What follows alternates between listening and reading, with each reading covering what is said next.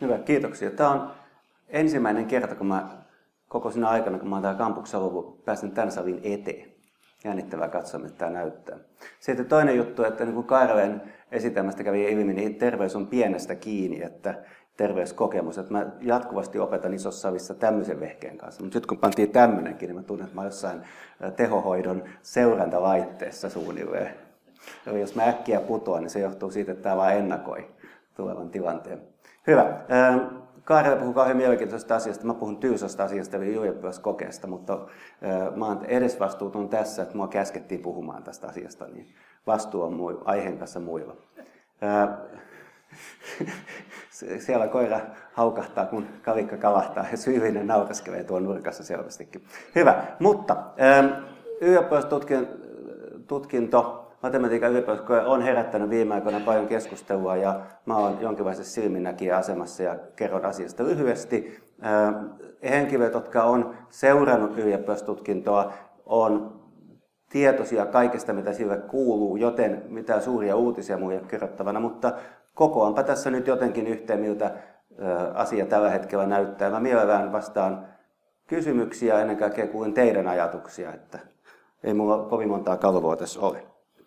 Hyvä. Ähm, hetkinen, mihin tämä pitää osoittaa, että tämä toimii? Ei mihinkään. Ei mitään, ei tapahtunut. Painat väärään suuntaan. Vai se on väärään suuntaan? No kun sulla on väärin tässä kädessä. Aha, no kun mä pelkään ihmisten silmiä. mä, mä yleensä aina tokin tietokonetta, mutta hyvä. Nyt päästään eteenpäin. Eli ähm, kaiken näköisiä murroksia on tapahtumassa ylioppilastutkinnon kanssa. Ja äh, ensimmäinen murros, mistä puhua, on tapahtunut jo. Eli tässä pari vuotta sitten rytinällä yhtäkkiä tuli tieto, että tämmöiset kasvaskimet, jotka on Suomen velätympiä hirviöitä tänä päivänä, niin tuli sallituiksi ylioppilaskokeessa. Sitten, ja mitä ylioppilastutkinnolle tapahtuu, niin se liittyy sitten tähän kaskummastukseen varmasti paljon. Sitten on ollut puhetta semmoisesta kuin kaksiosainen koe, joka nyt lähtee toteutumaan vuonna 2016. Siitä sanon jotakin. Ja sitten hamassa tulevaisuudessa vuonna 2019 tapahtuu sitten ylioppilastutkinnon tietokoneistaminen matematiikan osalta ja siitäkin täytyy jotain sanoa. Hyvä. Ja tästä kaskömmähdyksestä ensinnäkin. Niin kävi näin, että jotain tuli sovituksi kokeessa ennen kuin se oli kasvanut elimilliseksi osaksi opiskelua. Ja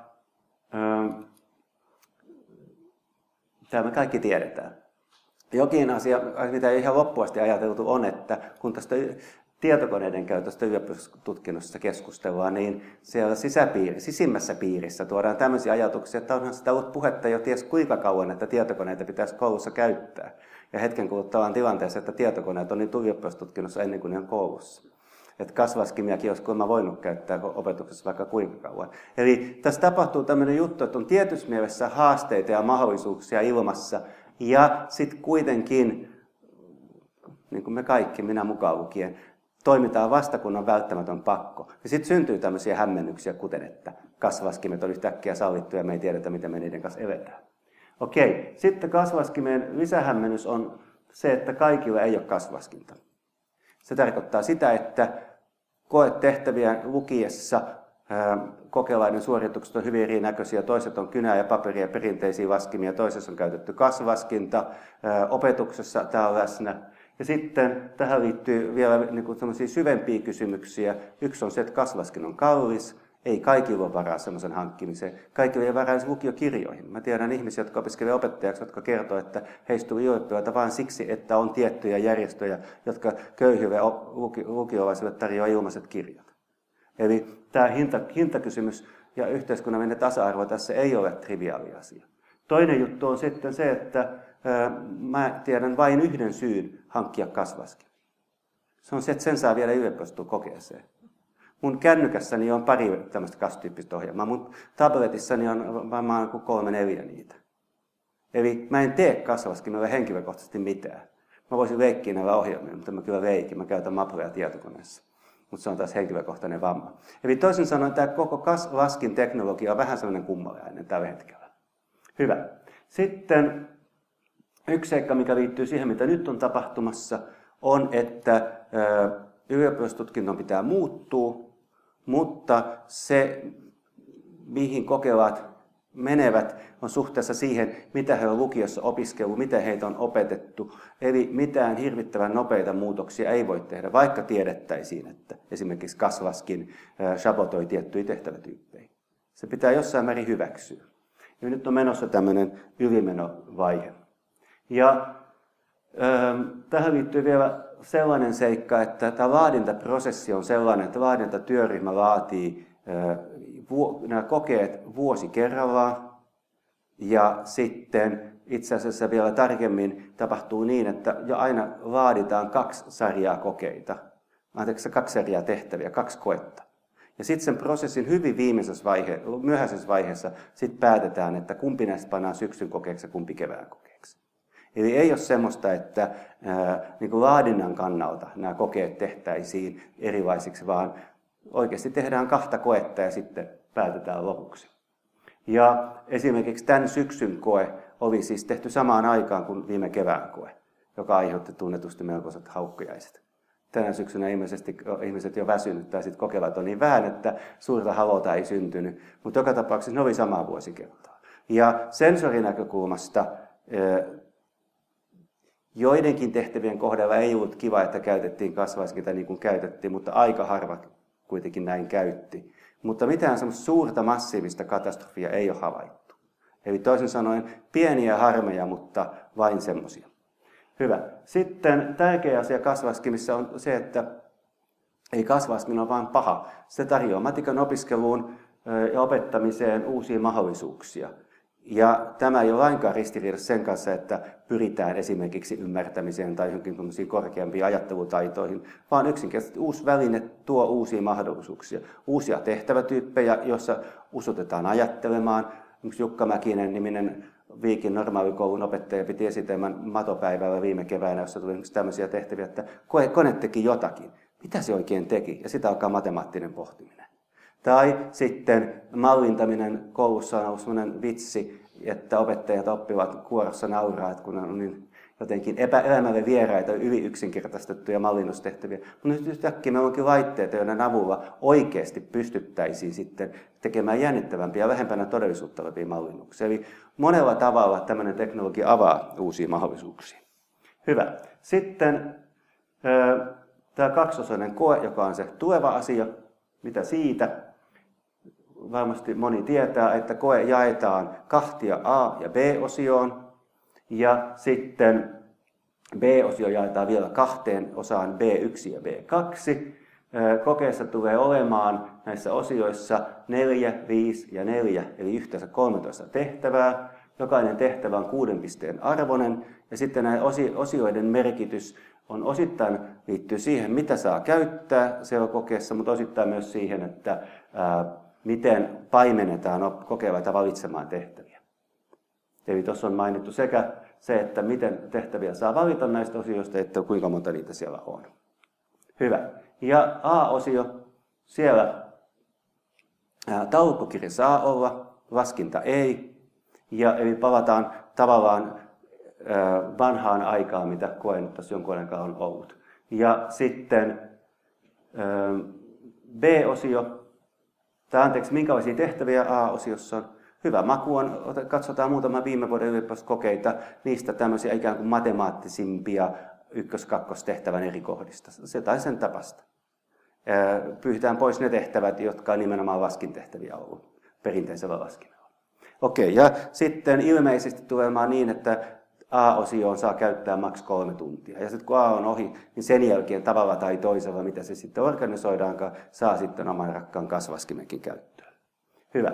Sitten B1, B2. Siellä saa ottaa sitten myöskin kasvaskimen käyttöön. Ja niitä B-osan tehtäviä saa katsoa heti kokeen alusta alkaen. Ja sitten siellä se kasvaskinkin on sitten sallittu väline. Ja YTL on tuottamassa eri aineista mallikokeita, niin myöskin tuonne matematiikan mallikokeen hiominen on aika pitkälle, että se antaa sitten yhden konkreettisen kuvan siitä, millainen tämä koe on. Sitten sitä B1, B2-jaottelusta ehkä voi puhua näiden nykykokeen ongelmien valossa. Eli yksi ongelma oli tämä kas-hämminki. Yksi ongelma on, että läpipääsyraja pitkässä matematiikassa etenkin on turhan alhainen. Kun se on yksi numeroinen, niin se ei ketään riemastuta. Sitten joitakin vuosia sitten tätä saatiin pikkusen korjattua sillä, että otettiin käyttöön niitä alkupään moniosaisia tehtäviä, joissa kysyttiin hyvin yksinkertaisia perustaitoja. Saattaa olla, että on tapahtunut pientä liukumaa, että siinä on ruvettu vielä mielenkiintoisia tehtäviä ja siksi ne ei tuota niin paljon pisteitä kuin voitaisiin toivoa. Eli tämä on sellainen pieni korjattavissa pienellä tehtävävaadinta korjaamisella. Suuri ongelma, tai enin puhutuin ongelma nykykokeessa on, että laudatturin raja on hirveän korkea, lähellä 60 pistettä. Tästä seuraa se, että hyvien laskijoiden kesken huolimattomuusvirheet ylikorostuu. Ja sitten yksi seikka, mikä on ongelmaa, on, että niihin kokeisiin vaaditaan hyviä tehtäviä, vaativia tehtäviä, kuten viime kevään kymppitehtävä, jossa oli kuution nurkkaan hängetty kaksi palloa, jotka vielä hipas toisiansa. Ja aivan ihana tehtävä. Mutta se vältettiin aika komeasti. Ja tämä välttäminen liittyy siihen, että on tärkeää, että kokeessa on tehtäviin syventävistä kursseista, mutta nyt nykytilanteessa, kun oli kolme nimettyä tehtäväpaikkaa ikään kuin näille syventäville kursseille, niin sitten ne myöskin toimi välineenä välttää niitä vaativia tehtäviä, koska syventävien kurssien tehtävät taas yleensä tehdään kohtuu helpoiksi tai ei ainakaan liian vaativiksi, koska halutaan kannustaa niiden kurssien opiskelua. Eli tässä on tarvetta paimentamiseen. Yksi paimentamisen juttu on se, että meillä on se B1 ja B2, joten tehtävien sijoittelussa siinä plus sääntö, joka sanoo, että kuinka monta tehtävää sen kymmeneen tehtäväänsä ottaa jommasta näistä osista, niin se heti jo ohjaa kokeilijoita. Ja sitten tämä, miten syventävien kurssien tehtävät siellä kokeessa on, se täytyy muuttaa tavalla tai toisella nykyisestä, koska muuten taas käy niin, että niiden kautta kierretään ne huolella tehdyt vaativammat tehtävät. Hyvä. Sitten tietokoneistettu koe. Matikan kohdalla vuonna 2019. Sitten se ei ole YTLn keksintö, se on hallitusohjelmaan kirjattu opetusministeriön keksintö. Eli toisin sanoen se on jotakin, jota on päätetty ylhäältä päin, ja YTVstä alkaen kaikki osapuolet on tietysti toteuttamassa ylhäältä annettua päätöstä. Se. Eli, ja nyt vaan yritetään tehdä se mahdollisimman hyvin.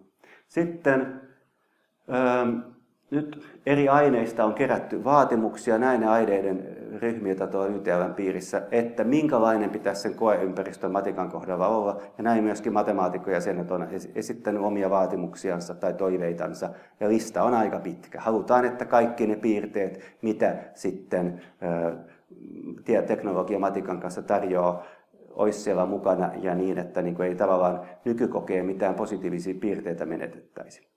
Hyvä. Sitten yksi seikka on matematiikan kirjoittaminen tavalla tai toisella sinne kokeeseen. Ja siitä ei pääse karkuun, että ekspertillekin, joka päivittäin kirjoittaa vaikka tehillä matematiikkaa täysin sujuvasti, niin se kirjoittaminen on hidasta, paljon hitaampaa kuin kynällä paperin kirjoittamista. Tuskallista siinä mielessä, että kun vahingossa yhden pilkun laittaa väärään paikkaan tai yksi sulkumerkki jää pois ja niin edelleen, niin, niin yksinkertaisesti se ei toimikaan se teksti ja sitten revitään hiuksia ja kissojen koirien kanssa haetaan, missä minulla on tämä merkityksetön painovirhe. Eli siinä on omia rasitteita ja tämä, koska se koeaika on ilmeisesti edelleen se sama, kuusi tuntia, täytyy sitten huomioida tavalla tai toisella sitten siinä, että miten sitten tehtäviä laaditaan on esillä ollut ajatuksia tehtävistä, joihin vastaamiseen ei välttämättä liity kauheasti kirjoittamista, mutta jotka voivat kuitenkin olla sellaisia, että ne vaativat ajattelemista. Että kyllä tässä mahdollisuuksia on esillä. Yksi tehtävätyyppi, jota ei ole täydellisesti torjuttu, mutta joka on tietysti myös ehkä semmoinen viimeinen hätä, on sitten monivalintatehtävä. Mutta halutaan niin säilyttää kokeessa niin paljon niitä nykyisiä piirteitä kuin mahdollista ja sitten huomioida toisaalta teknologian rajoitukset ja toisaalta teknologian käyttämisen rajoitukset. Tuolla yhdeltä ihmiset melkein päävät irti, kun mä sanon sanan monivalintatehtävä. Kyllä semmoinenkin seassa voi olla, jos se on sopivasti valittu, mutta monivalintakokeesta en henkilökohtaisesti tykkää pätkääkään. Mutta tehtävä voi olla esimerkiksi sellainen, että tässä on kuvia, tuossa on kuvia, liitä toisiinsa ne, jotka tietyssä, tietyn matemaattisen ilmiön, matemaattisen käsitteen kanssa kuuluu yhteen. On täytyy miettiä sitä käsitteen ymmärtämistä. Tällä tavalla voi tehdä aika innoittaviakin tehtäviä kokelaille. Eli kyllä juonia löytyy ja kokelaiden taiteja mitataan. Mutta se vaatii just harjoittelemista, koska on helppo tehdä liian vaativa koe yhtäkkiä. Ja sitä ei tietenkään saa tapahtua. Hyvä, mutta tämä oli karkeasti ottaa, missä nyt mennään ja mä mielellään vastaan kysymyksiin.